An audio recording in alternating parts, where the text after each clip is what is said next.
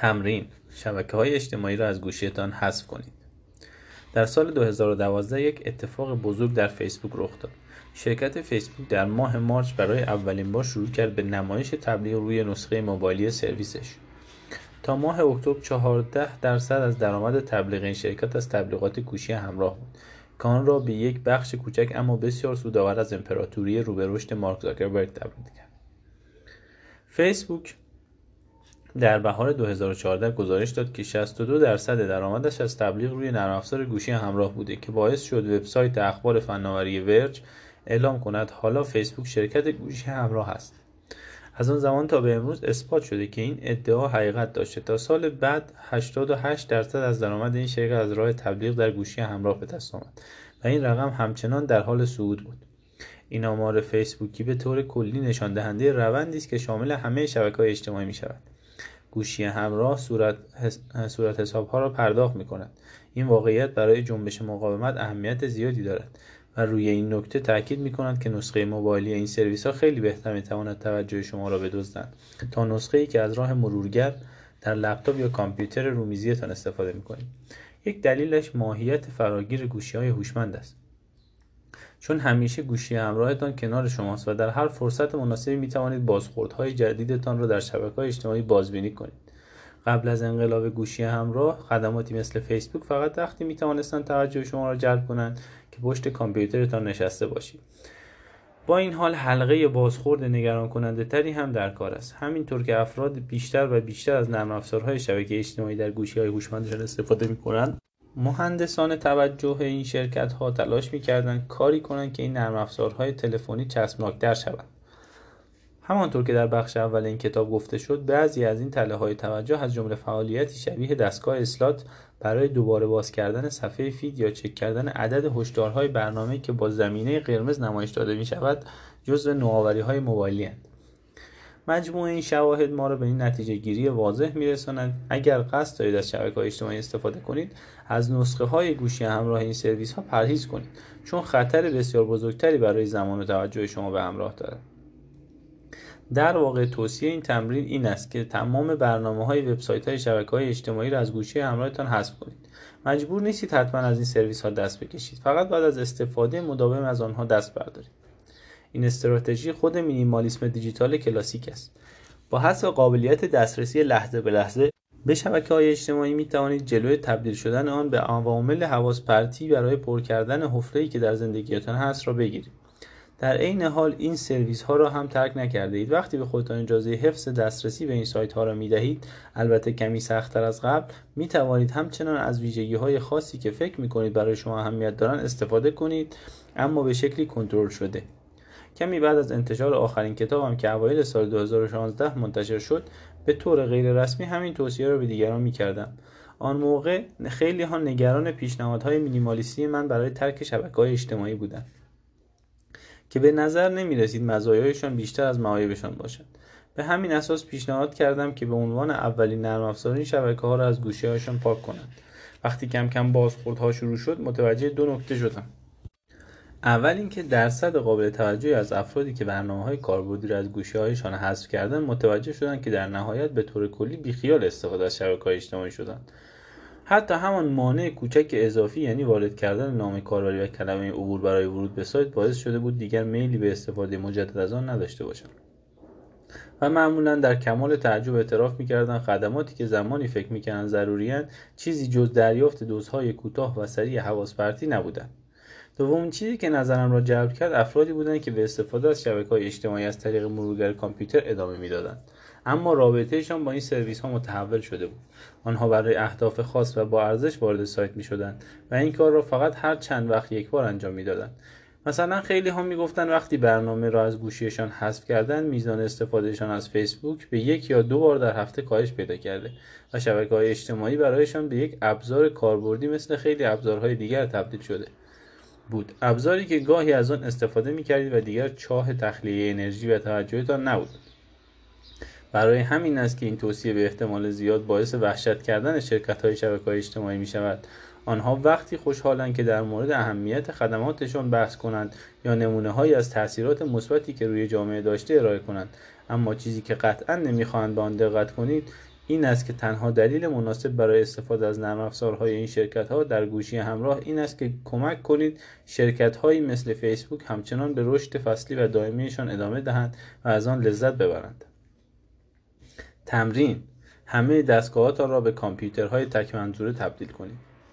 در سال 2018 یکی از دانشجویان تحصیلات تکمیلی به اسم فرد استاتمن از دانشگاه کارولینای شمالی روی پایان دکترایش درباره نقش ابزارهای جدید مثل شبکه های اجتماعی در گذر از مراحل مختلف زندگی مثل موقع رفتن به دانشگاه کار می‌کرد. شاید یک تناقض طنزآمیز در این ماجرا این بود که استازمن مدام از مسئله مورد تحقیقش دور میافتاد چون لپتاپ متصل به اینترنتش پر از عوامل حواس پرتی بود. راه حلی که او پیدا کرد این بود که شروع کرد به نوشتن در کافی شاپی در همان حوالی. راه حلش موفقیت آمیز بود. اما مدتی بعد ساختمان کنار کافی شاپ به وای فای وای فای مجانی مجهز شد. او که نمی‌توانست از جاذبه اینترنت فرار کند برنامه کامپیوتری برای مسدود کردن اتصال شبکه روی کامپیوترش طراحی کرد تا بتواند میزان زمان اتصالش را کنترل کند. او اسم این برنامه را آزادی گذاشت. که انصافا اسم به جایی است. استاتمن این ابزار را در اینترنت پخش کرد. همه خیلی زود شیفته آن شدند و برای خودشان نوعی فرقه تشکیل دادند. وقتی متوجه شد کارش مورد توجه قرار گرفته و نتیجه داده است موقتا مشغولیت های دانشگاهیش را متوقف کرد تا روی نرم افزارش تمرکز کند. در سالهای بعدی این ابزار پیچیده تر شد. شما با کمک آن می توانستید به جای اینکه فقط اینترنت را غیر فعال کنید عوامل حواس خاص را توی لیست سیاه بگذارید و یک برنامه زمانی ایجاد کنید تا لیست سیاه به صورت خودکار فعال شود. همچنین می توانستید در همه دستگاه به طور همزمان از این برنامه استفاده کنید. برنامه‌ای که اجازه می دهد که با یک کلیک ساده در منوی تنظیمات مسدود کننده را روی کامپیوتر گوشی و تبلت ها فعال کنید. از آن موقع به بعد این ابزار توسط بیش از 500 هزار کاربر به گرفته به کار گرفته شد و, و زادی اسمیت رمان نویس در قسمت قدردانی کتابش به نام NW که در, در سال 2012 در لیست پرفروش ها بود و مورد توجه منتقدان قرار گرفته بود مستقیما از این نرم افزار نام برد و بابت خلق زمان کافی برای تمام کردن نوشتهش از آن تشکر کرده است. فقط اسمیت نیست که اینطور فکر می کند تحقیق داخلی نرم افزار آزادی نشان می دهد که کاربران آن به طور متوسط دو نیم ساعت در روز از آن استفاده می کنند و آزادی و سایر ابزارهای مسدود کننده مشابه آن مثل نرم افزار SelfControl اثر بخشند. اما خیلی ها درباره نقششان در تعامل رایانه و انسان دچار سوء برداشت می شوند مثلا نقل قول زیر را در نظر بگیرید که از صفحه پروفایل استاتسمن در مجله Science نقل شده. در اینکه دستگاه قدرتمندی مثل یک لپتاپ مدرن را بردارید و بعضی از عملکرد عملکردهای هسته آن را مسدود کنید تا بهرهوریاش را افزایش دهید. تناقضی طنزآمیز و در عین حال عنصری سنتی نهفته است. برای کسانی که از استفاده از ابزارهایی مثل آزادی شک دارند این تصور که قطع موقت ویژگی های کامپیوتر همه منظور باعث کاهش پتانسیل آن می شود رایج است. البته این تفکر ایرادی هم ندارد. نشان دهنده سوء برداشت در مورد محاسبات کامپیوتری و بهرهوری و بیشتر به سود شرکت هایی با اقتصاد مبتنی بر توجه دیجیتالی بزرگ است. تا بیشتر کاربران مورد تا بیشتر کاربران مورد سوء استفاده این شرکت ها قرار بگیرند. برای درک این ادعا به دانستن تاریخچه مختصر نیاز است. دستگاه های الکترومکانیکی که کارهای مفیدی انجام می‌دادند پیش از کامپیوترهای الکترونیکی هم وجود داشتند. برای مثال خیلی ها فراموش می‌کنند IBM در اوایل 1980 ماشین های حسابداری الکترومکانیکی به داره آمار ایالات متحده میفروخت و بخشی از آن چه باعث ظهور کامپیوتر کامپیوترها شد همین همه منظوره بودنشان بود. ماشینی که می توانست برنامه ریزی شود تا وظایف متعددی را انجام دهد. این رویکرد در ساخت ماشین یک پیشرفت عظیم به حساب می آمد خیلی بهتر از ماشین های ماش... بهتر از ساخت ماشینی جداگانه برای هر گونه هدف محاسباتی.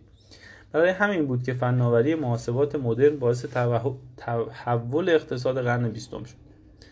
انقلاب کامپیوتری که در دهه 1980 آغاز شد برای همه پیام بهرهوری همه منظوره به همراه داشت. به عنوان مثال یکی از اولین آگهی های تبلیغاتی برای اپل سری 2 داستان یک صاحب فروشگاه است که در طول هفته برای ثبت فروشش از کامپیوتر استفاده می کند و بعد در تعطیلات آخر هفته آن را با خودش می‌برد خانه تا با همسرش به امور مالی خانواده بپردازد. این ایده که یک ماشین می‌تواند وظایف متعددی انجام بدهد عنصر کلیدی فروش بود. این ذهنیت که همه منظوره بودن برابر است با بهرهوری بیشتر باعث می شود مردم تردیدآمیز به ابزارهایی مثل آزادی نگاه کنند. ابزارهایی که قادرند گزینه هایی را از کامپیوترشان حذف کنند. اما این ذهنیت نقش زمان را در این نوع بهرهوری مختل می کند همه منظوره بودن به این دلیل همه منظوره بودن به این دلیل سیستم را قدرتمند می کند که باعث می شود دیگر به وسایل جداگانه برای کارهای جداگانه نیاز نداشته باشید. نه اینکه کمک کند چند کار را به طور همزمان انجام دهید. صاحب کالیفرنیایی فروشگاه برای تبلیغ اپل در طول هفته با کامپیوتر با کامپیوتر فروشش را ثبت می‌کرد و آخر هفته حساب کتابهای خانه را انجام می‌داد. او تلاش نمی‌کرد هر دو این کارها را به طور همزمان انجام دهد. تا همین اواخر در تاریخ سیستم های الکترونیکی هیچ دلیلی برای اشاره به چنین تمایزی وجود نداشت چون کامپیوترهای شخصی در آن در آن واحد می توانستند تنها یک برنامه کاربردی به کاربر نشان دهند و رفتن از یک برنامه برنامه دیگر برای کاربر هزینه بر بود و به استفاده از فلاپی دیسک و دستورهای مخفی نیاز داشت. البته امروزه این موضوع تغییر کرده. همانطور که استاتسمن حین تلاش برای نوشتن پایان نامه دکترایش یاد گرفت پریدن از واژه پرداز به مرورگر وب تنها نیازمند یک کلیک است. همانطور که افراد بسیاری پی بردن این رفت آمد سریع بین برنامه کاربردی مختلف باعث می شود بهرهوری تعامل انسان با کامپیوتر به لحاظ کیفی و کمیت آنچه تولید می شود افت کند. به لحاظ کیفیت و کمیت آنچه تولید می شود افت کند. با توجه به این موضوع در اینکه یک دستگاه قدرتمند مثل یک لپتاپ مدرن را بردارید و بعضی از عملکردهای هسته آن را مسدود کنید تا بهرهوری را افزایش دهید تناقض تنظامیزی وجود ندارد بلکه وقتی تشخیص دهید که قدرت یک کامپیوتر همه منظوره در تعداد کلی کارهایی است که انجامشان برای یک کاربر ممکن است ممکن می کند نه در تعداد کل کارهایی که کاربر می تواند به طور همزمان انجام دهد. متوجه می شوید که این مسئله چیز طبیعی است. همانطور که قبلا اشاره کردم مقاومت در برابر خاموش کردن بعضی ویژگی های کامپیوتر به نفع شرکت های دارای اقتصاد مبتنی بر توجه است. وقتی به خودتان اجازه می‌دهید در همه حال به تمام چیزهایی که کامپیوتر همه منظورتان می‌تواند ارائه کند دسترسی داشته باشید فهرست این ویژگی ها شامل برنامه ها و وبسایت های مهندسی شده برای دزدیدن توجه و تمرکز شما می شود اگر می خواهید به جنبش مقاومت توجه ملحق شوید یکی از مهمترین کارهایی که می توانید انجام دهید این است که از فرد استاتمن یاد بگیرید و لپتاپ ها تبلت ها و گوشی های همراهتان را به کامپیوترهایی تبدیل کنید که در دراز مدت هم منظوره در لحظه نیاز تک منظورند در لحظه نیاز تک منظورند. این تمرین توصیه می کند از نرم افزاری مثل آزادی استفاده کنید و زمان مجاز برای استفاده از هر وبسایت و نرم افزاری که سازندگان آن دزدیدن توجه شما سود می‌برند را با تمام قوا کنترل کنید. منظورم مسدود کردن بعضی سایت ها موقع کار روی یک پروژه بسیار سخت نیست. می‌خوام طوری این سرویس ها نگاه کنید که باید به طوری پیشفرض مسدود باشند و در یک برنامه زمانبندی منظم و دقیق در دسترس قرار بگیرند. مثلا اگر برای کار با شبکه های اجتماعی نیاز ندارید برنامه ای را تنظیم کنید که این سایت ها برنامه ها را به طور کامل مسدود کنند و فقط اسرا آن هم چند ساعت ورود به این سایت ها ممکن باشد. اگر برای کارتان به یک ابزار اجتماعی خاص مثل توییتر نیاز دارید می توانید در طول روز چند ساعتی را به چک کردن آن اختصاص دهید و در سایت سایر موارد مسدود کننده آن را فعال کنید. اگر سایت سرگرمی خاصی وجود دارد که توجهتان را به خودش جلب می کنند مثلا گاهی برای خود من خبرهای مربوط به بیسبال تیم واشنگتن نشنال به طور غیر قابل باوری جذاب است. این سایت ها را هم در خارج از ساعت خاص مسدود در ساعت خارج خارج از آن ساعت خاص مسدود کنید. این تمرین مسدود کردن پیشفرض ممکن است اوایل بیش از حد تهاجمی به نظر برسد اما در واقع کاری که انجام می‌دهد این است که شما را به یک سیستم تک منظوره ایدال نزدیک می‌کند سیستمی که خیلی بیشتر با سیستم توجه انسان سازگار است. لازم است تاکید کنم که مسدود کردن پیشفرض به این معنی نیست که باید کاملا از مزایای اقتصاد مبتنی بر توجه دیجیتالی دست بکشید بلکه فقط شما را مجبور می‌کند تا یا گاهی سراغشان بروید. انتخاب این رابطه با کامپیوتر سخت است اما برای کسی که در عصر عوامل حواس فردی زندگی می کند هرچه بیشتر می رویم لزوم چنین روی کردی بیشتر می شود تمرین مثل حرفه ها از شبکه های اجتماعی استفاده کنید جنیفر گریکل به شکل حرفه‌ای از شبکه اجتماعی استفاده می‌کند. منظور این نیست که در استفاده از شبکه اجتماعی خوب است. شغل جنیفر این است که درکی کارشناسانه از چگونگی استخراج حداکثر ارزش ممکن از این ابزارها داشته باشد. در دوره انقلاب وب 2 جنیفر متخصص کسب و کار شبکه های اجتماعی و مدیر رسانه یک شرکت خدمات مالی مستقر در بوستون به اسم Street, State Street بود. یا State Street. او به رسانه او او به شرکت کمک کرد تا یک شبکه اجتماعی داخلی بسازد. شبکه‌ای که به کارمندان در سراسر جهان کمک می‌کرد به طور موثرتری با هم همکاری کنند. او همینطور در State Street برنامه‌ای برای گوش کردن به های اجتماعی پایه‌گذاری کرد. این برنامه به آنها اجازه می‌داد که در سطح وب یا همه با همه شلوغیش با دقت به اشاراتی که به شرکت State Street می‌شد گوش کنند. وقتی اسم شرکتتان را توی روی هزار تابلو راهنمای رانندگی یا جاده در سراسر کشور مشاهده می‌کنید همه چیز مشکلتر است.